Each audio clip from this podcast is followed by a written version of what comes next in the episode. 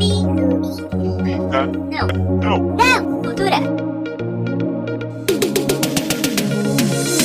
Oi, gente, cheguei! Olá, pessoas! Hoje o nosso episódio é sobre as polêmicas, né? Sobre aquela questão que sempre chega para os leitores. É possível separar o autor da obra? Pode ou não pode? Em quais situações a gente consegue fazer isso de verdade? Mas antes de começar nossa pauta de hoje, vamos lembrar que somos o arroba Clube da Não Cultura no Instagram, no TikTok e na Twitch, onde a gente promove sprints de leitura. Nos segue lá porque nós somos produtores de conteúdo que estão começando. Sim, não esqueça também de seguir a gente na sua plataforma de áudio favorita e de avaliar os episódios, de preferência com 5 estrelas. Dúvidas, sugestões e jobs você pode mandar no clubedanãocultura.gmail.com Então, caro ouvinte, eu quero começar o episódio hoje trazendo uma reflexão, né, para todos, para todas, para todes que nos escutam, que é o seguinte: você começa a ler um livro, né, gosta muito desse livro. Muitas vezes o livro tem continuações, então, sei lá, podem ser cinco livros. Então você começa a ler todos aqueles livros.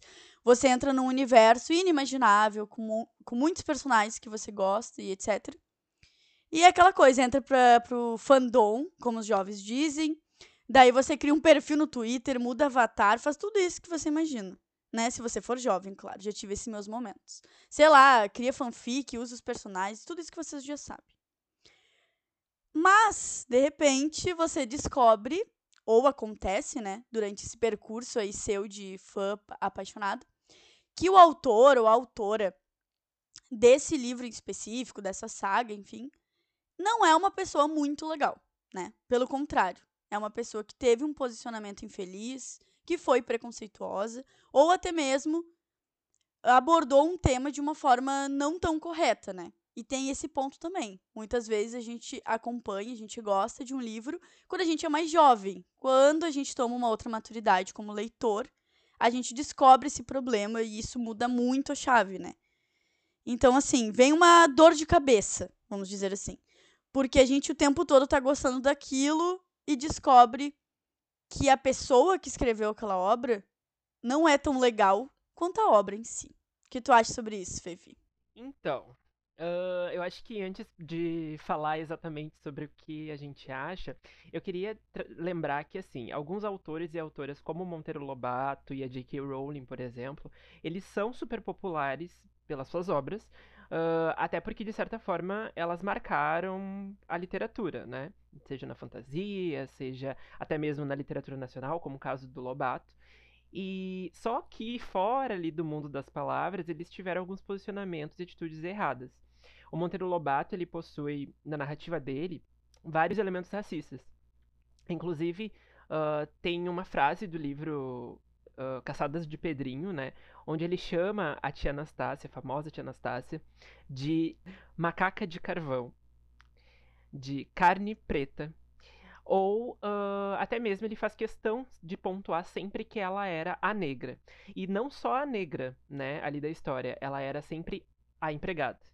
Então, ela sempre foi uma figura utilizada por ele ali de forma pejorativa e discriminatória. Eu acho que nesse, nesse caso, por exemplo, aí, em relação à obra e autor e criador e criatura, o que a gente tem que entender é que, nesse caso específico, acho que do Monteiro Lobato, a gente tá em uma sociedade que ela é racista estruturalmente, e ele fez, faz parte dessa sociedade, né? Fez parte, né? Mas ah, as discussões que a gente tem trazido, eu acho, nos últimos anos, faz tem que, tem que causar essa provocativa da gente olhar para a obra dele e pensar, será que vale continuar ahn, enaltecendo a sua obra ou vale continuar trazendo esse- essa literatura, por exemplo, para as crianças, né? Que o Sítio do Capão Amarelo ele é extremamente conhecido porque, enfim, teve adaptação para TV. ah, nas escolas a gente lia muito, eu já li muito também na minha infância, então ah, na época, claro que eu não notava essas coisas, mas existem pessoas que estão trazendo isso e estão apontando que está errado. Então, por que, que a gente tem que continuar persistindo nesse erro, né? Por que a gente tem que continuar dando ibope para um autor como esse?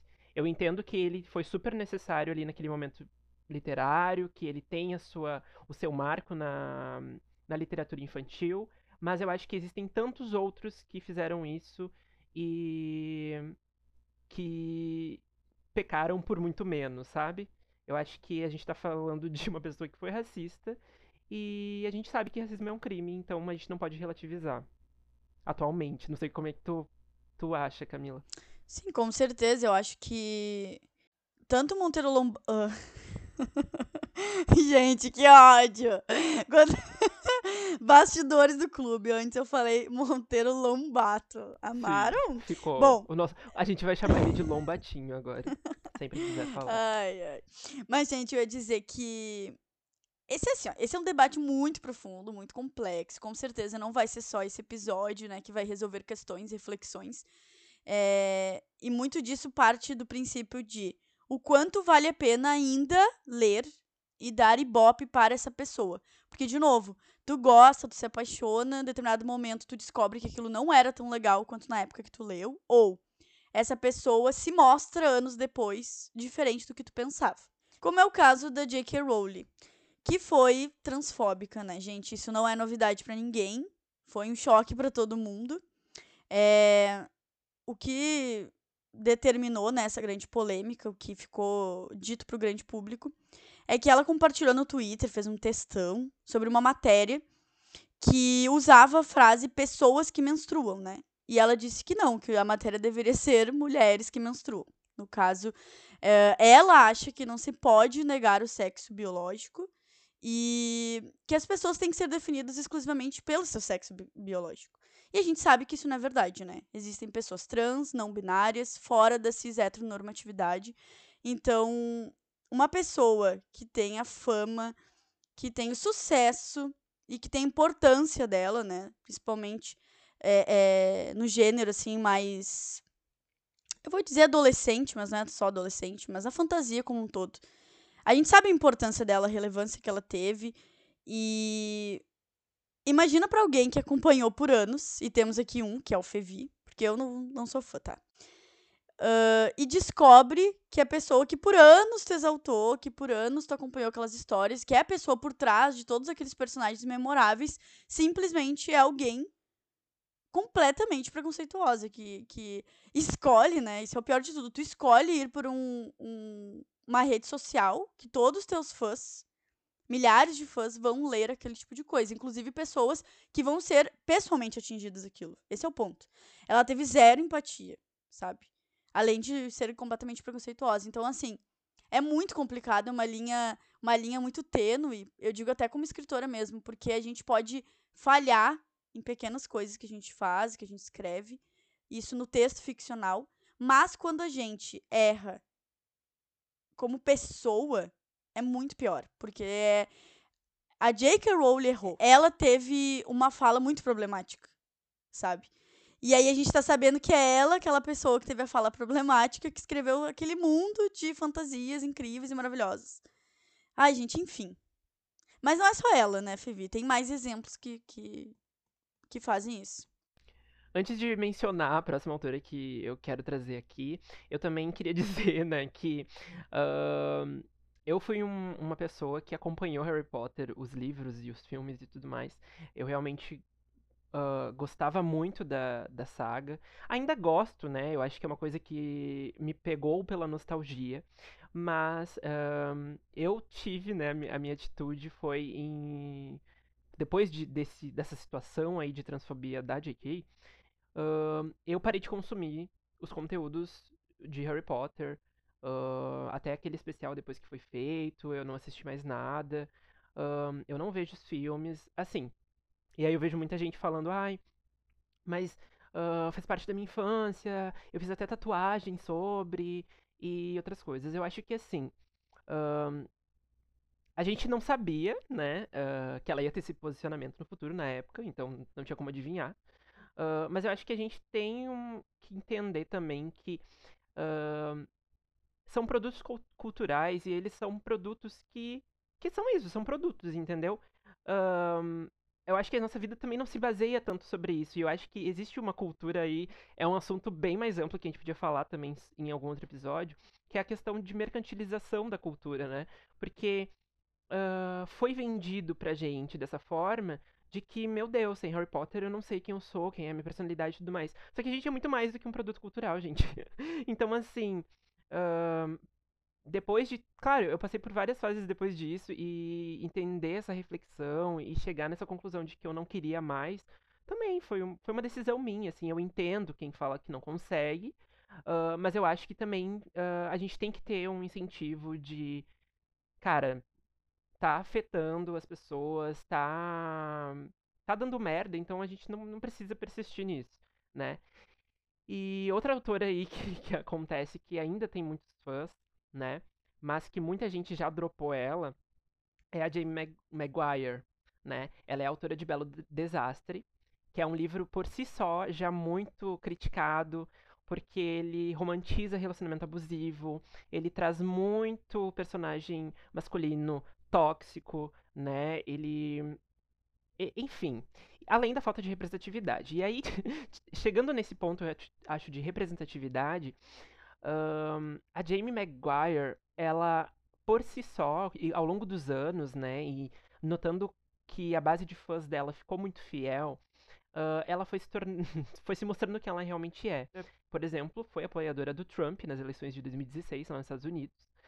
Uh, e também apoiava o movimento Proud Boys. Para quem não sabe, o Proud Boys ele é uma organização política uh, de extrema direita e neofascista até, que é formada por homens brancos, né, como membros, e eles promovem a violência política ali nos Estados Unidos e no Canadá.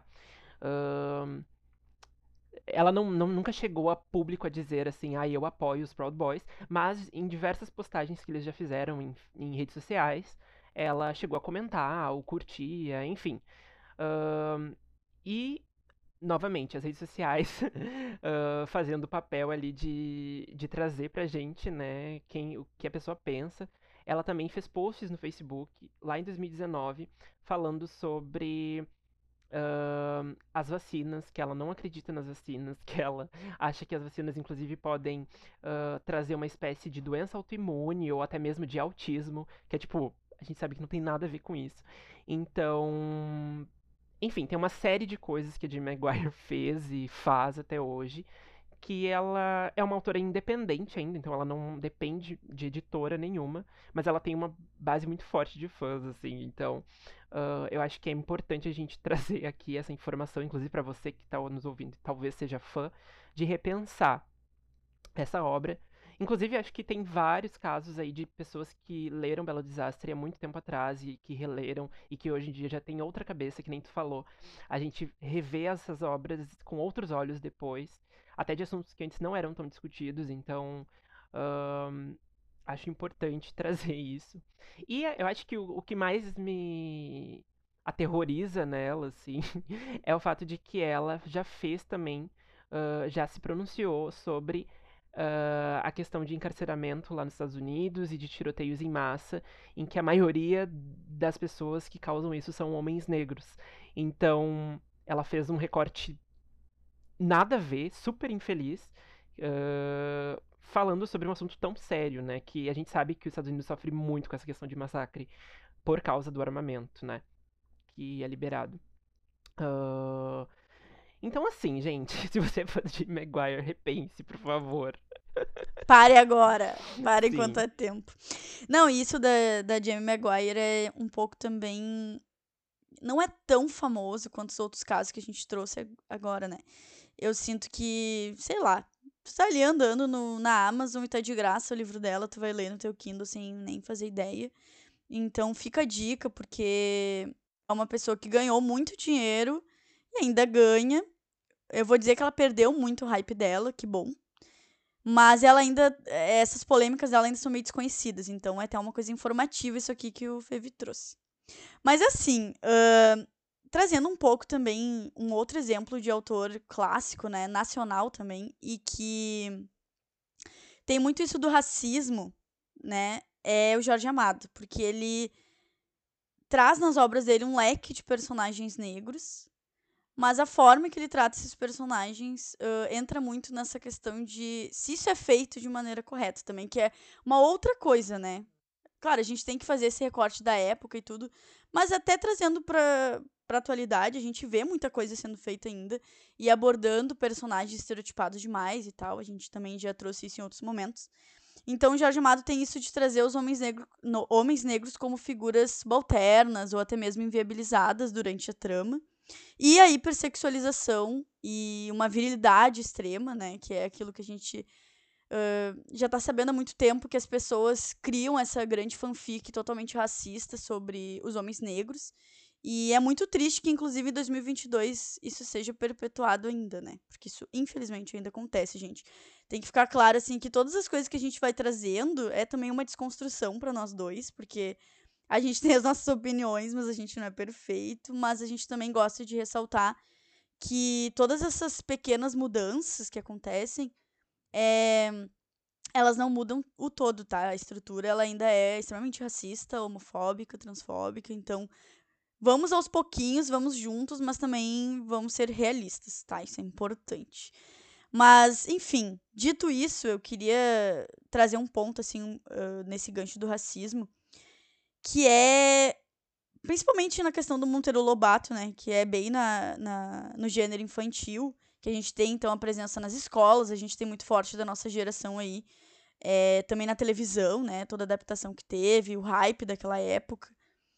E é muito complicado pensar que, para as pessoas que acompanharam, principalmente as mais velhas, é inadmissível levantar o ponto de que é, não dá mais para ler ou falar de Monteiro Lobato. Porque as pessoas negras, né, e principalmente as pessoas negras que estudam a fundo o tema, trazem muito isso à tona, né? Por que você não deve mais ler e perpetuar a literatura de Monteiro Lobato? Só que essas outras pessoas que ainda defendem, é, para elas isso não importa o racismo, não importa essa estereotipação, etc. Porque ele é clássico. E aí, gente, tem um ponto. Vamos parar de passar pano porque é clássico. Porque, ai, nos anos não sei o que, isso não era falado. Ai, piriri, pororó. Foda-se. Sabe por quê? Porque existem um milhão de autores nascendo todos os dias, surgindo, pessoas que nem são conhecidas ainda, fazem coisas maravilhosas, inclusive autores com pouca renda, com independentes, sem editora, que vão nas escolas distribuir seus livros. Tudo isso com histórias infantis bem legais, bem leves, que não são racistas, que não têm uma história escrota. Então, assim, será que realmente você precisa continuar defendendo Monteiro Lobato e outros tantos autores que têm é, essa raiz racista nas histórias? Gente, não precisa. Essa é a minha opinião. Porque a gente tem muita coisa boa sendo feita, muita coisa boa que pode ser divulgada a gente pode transformar esses autores novos em autores clássicos, por que não?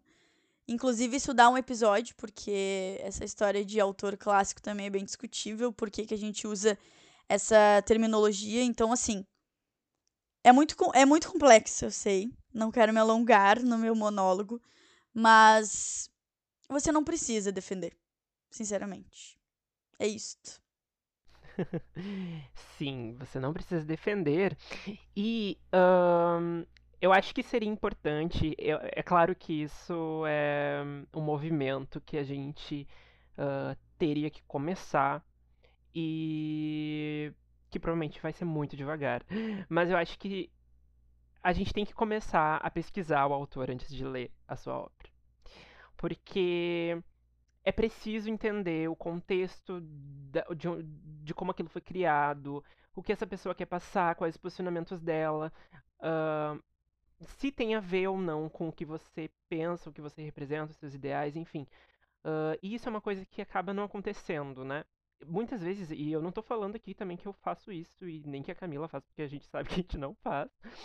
Uh, a gente acaba muitas vezes lendo obras por outras questões, ou porque a sinopse chama atenção, ou porque a capa é bonita, ou porque tá todo mundo lendo e a gente quer entrar no hype, ou porque, enfim, tem várias e várias questões, mas eu acho que a gente sempre tem que ter uma linha uh, de pesquisa antes para entender, né, o que, que a gente vai pegar, o que a gente vai consumir.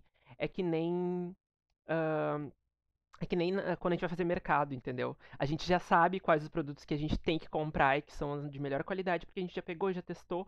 Uh, e esse teste do, do mercado na literatura é isso, a gente vai pegar, a gente vai ler, a gente vai descobrir o que, que essa pessoa fez, o que, que ela pensa, o que ela não fez. Claro que tem muitos autores que estão nascendo aí todos os dias e a gente acaba não sabendo, né, não tendo muita informação sobre o quem eles são, o que eles vivem, o que eles pensam sobre as coisas, mas eu acho que o que a gente conseguir, eu acho que a gente tem que começar a entrar nesse movimento mesmo de pesquisa, né, e de entender que que tem coisas que a gente não precisa consumir, assim. Eu acho que tem, tem tantas coisas equivalentes uma a outra que nada é único, né? Uh, Harry Potter não é a, a, única história de fantasia que tem que fala sobre bruxaria, né? Existem outras pessoas fazendo isso que não têm o mesmo posicionamento da J.K. Uh, assim como Monteiro Lobato não é a única história de, de infanto-juvenil brasileira importante na nossa literatura.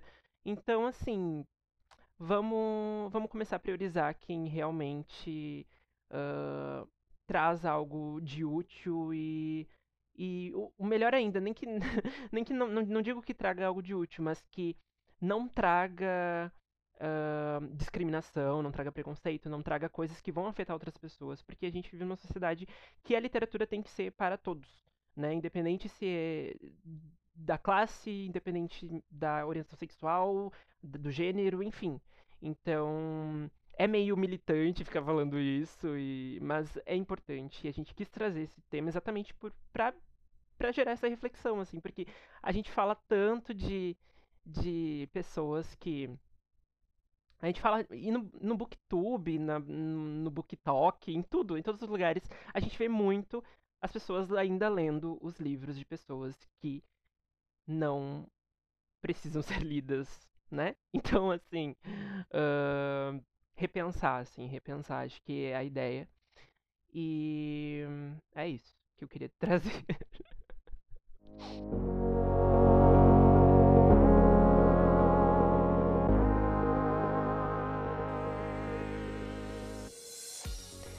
Bom, então agora a gente vai para o nosso quadro de indicações, o quadro mais querido do Brasil, aqui do clube, uh, onde a gente vai pode indicar livro, pode indicar série, pode indicar música, enfim, qualquer coisa para fazer aí o seu fim de semana ou a sua semana, né? Se você tiver tempo, né, para consumir esse conteúdo. Que é o anota essa. Vai lá, Camis, o que que tu indica hoje? Gente, eu estou muito apaixonadinha por Atypical, que é a série da Netflix não é muito novidade, porque ela já tá no catálogo há um bom tempo, né? É, estou na segunda temporada. Eu tinha visto há um tempo atrás é, alguns episódios soltos, e aí eu retornei para maratonar. E é uma história muito bonita, né? O protagonista ele tem o espectro autista. Até aprendi isso, que a gente sempre fala que a pessoa está no espectro autista e tal. A gente não fala que a pessoa tem autismo, enfim. Uh, aprendendo com a série também, é bem interessante. Já chorei também com alguns episódios, ela é muito bonitinha.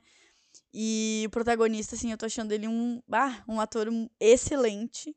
A mãe dele também, a atriz que faz a mãe dele, não sei o nome, mas ela é maravilhosa, enfim. A irmã dele também é. Ah, estou apaixonada por todos, então indico a Typical, que é uma série bonita e. E é isso, gente. E tu, Fevi? Bom, a minha indicação de hoje é um livro nacional que é bem conhecido aí pelo pessoal, mas acho que é importante trazer porque ele fala com muita naturalidade uh, de alguns temas aí importantes aí representativos. Uh, e o autor também é um querido, que é o 15 Dias do Vitor Martins. Uh, ele vai contar a história do Felipe, né? Meu xará, inclusive, que vai passar aí as férias de julho uh, e precisa hospedar o Caio, que é o vizinho ali de, de prédio dele, né, de condomínio. E porque os pais do Caio estão viajando, enfim. E aí o Felipe ele entra um pouco em desespero, assim, porque o Caio foi tipo o primeiro crush dele na infância. E talvez tenha crush até hoje. Daí, uh, enfim, tem uma série de coisas assim. E além também de, dessa parte romanticinha que é legal, o Felipe ele tem uma, uma série de inseguranças ali com o corpo dele, com a personalidade dele. Então, uh, tem umas abordagens bem interessantes ali sobre questões de gordofobia, sobre relacionamento com a família, enfim. Acho que é bem legal, bem natural. Uh, e acho que vai de encontro aí o que a gente quer passar também de autores uh, novos, né, relativamente novos ali. Esse livro é o primeiro livro do Victor foi lançado lá em 2017, então ele ainda é um autor recente, né, se a gente for parar para pensar, e que é uma literatura super fluida, super leve e bem responsável no que quer passar, assim. Bom, então chegamos ao fim desse episódio, que como a gente já disse, é uma grande reflexão, porque esse é um papo muito profundo, complexo. A gente teria que falar aqui por todas as temporadas e episódios possíveis do clube. Mas por enquanto, é isso que temos a dizer. Não esqueça de nos seguir no Instagram, nós somos arroba Clube da Não Cultura, também no TikTok e na Twitch. E comenta lá no post do episódio como é a sua experiência em relação a essa discussão que a gente teve hoje. Se você consegue ou não separar o autor da obra e, enfim, tem umas curiosidades bem legais lá também. Então comenta, não esquece. E na semana que vem não vai ter episódio, a gente tá revendo umas coisinhas ali, mas a gente volta então no dia 23 de maio com um novo tema, mais divertido. E, enfim, muitas novidades. Muita coisa boa vindo aí, surpresas. Amo. O meme da Adélia, vem aí, vem aí. então tá, gente, obrigada. Tchau, tchau. Tchau, gente, até mais.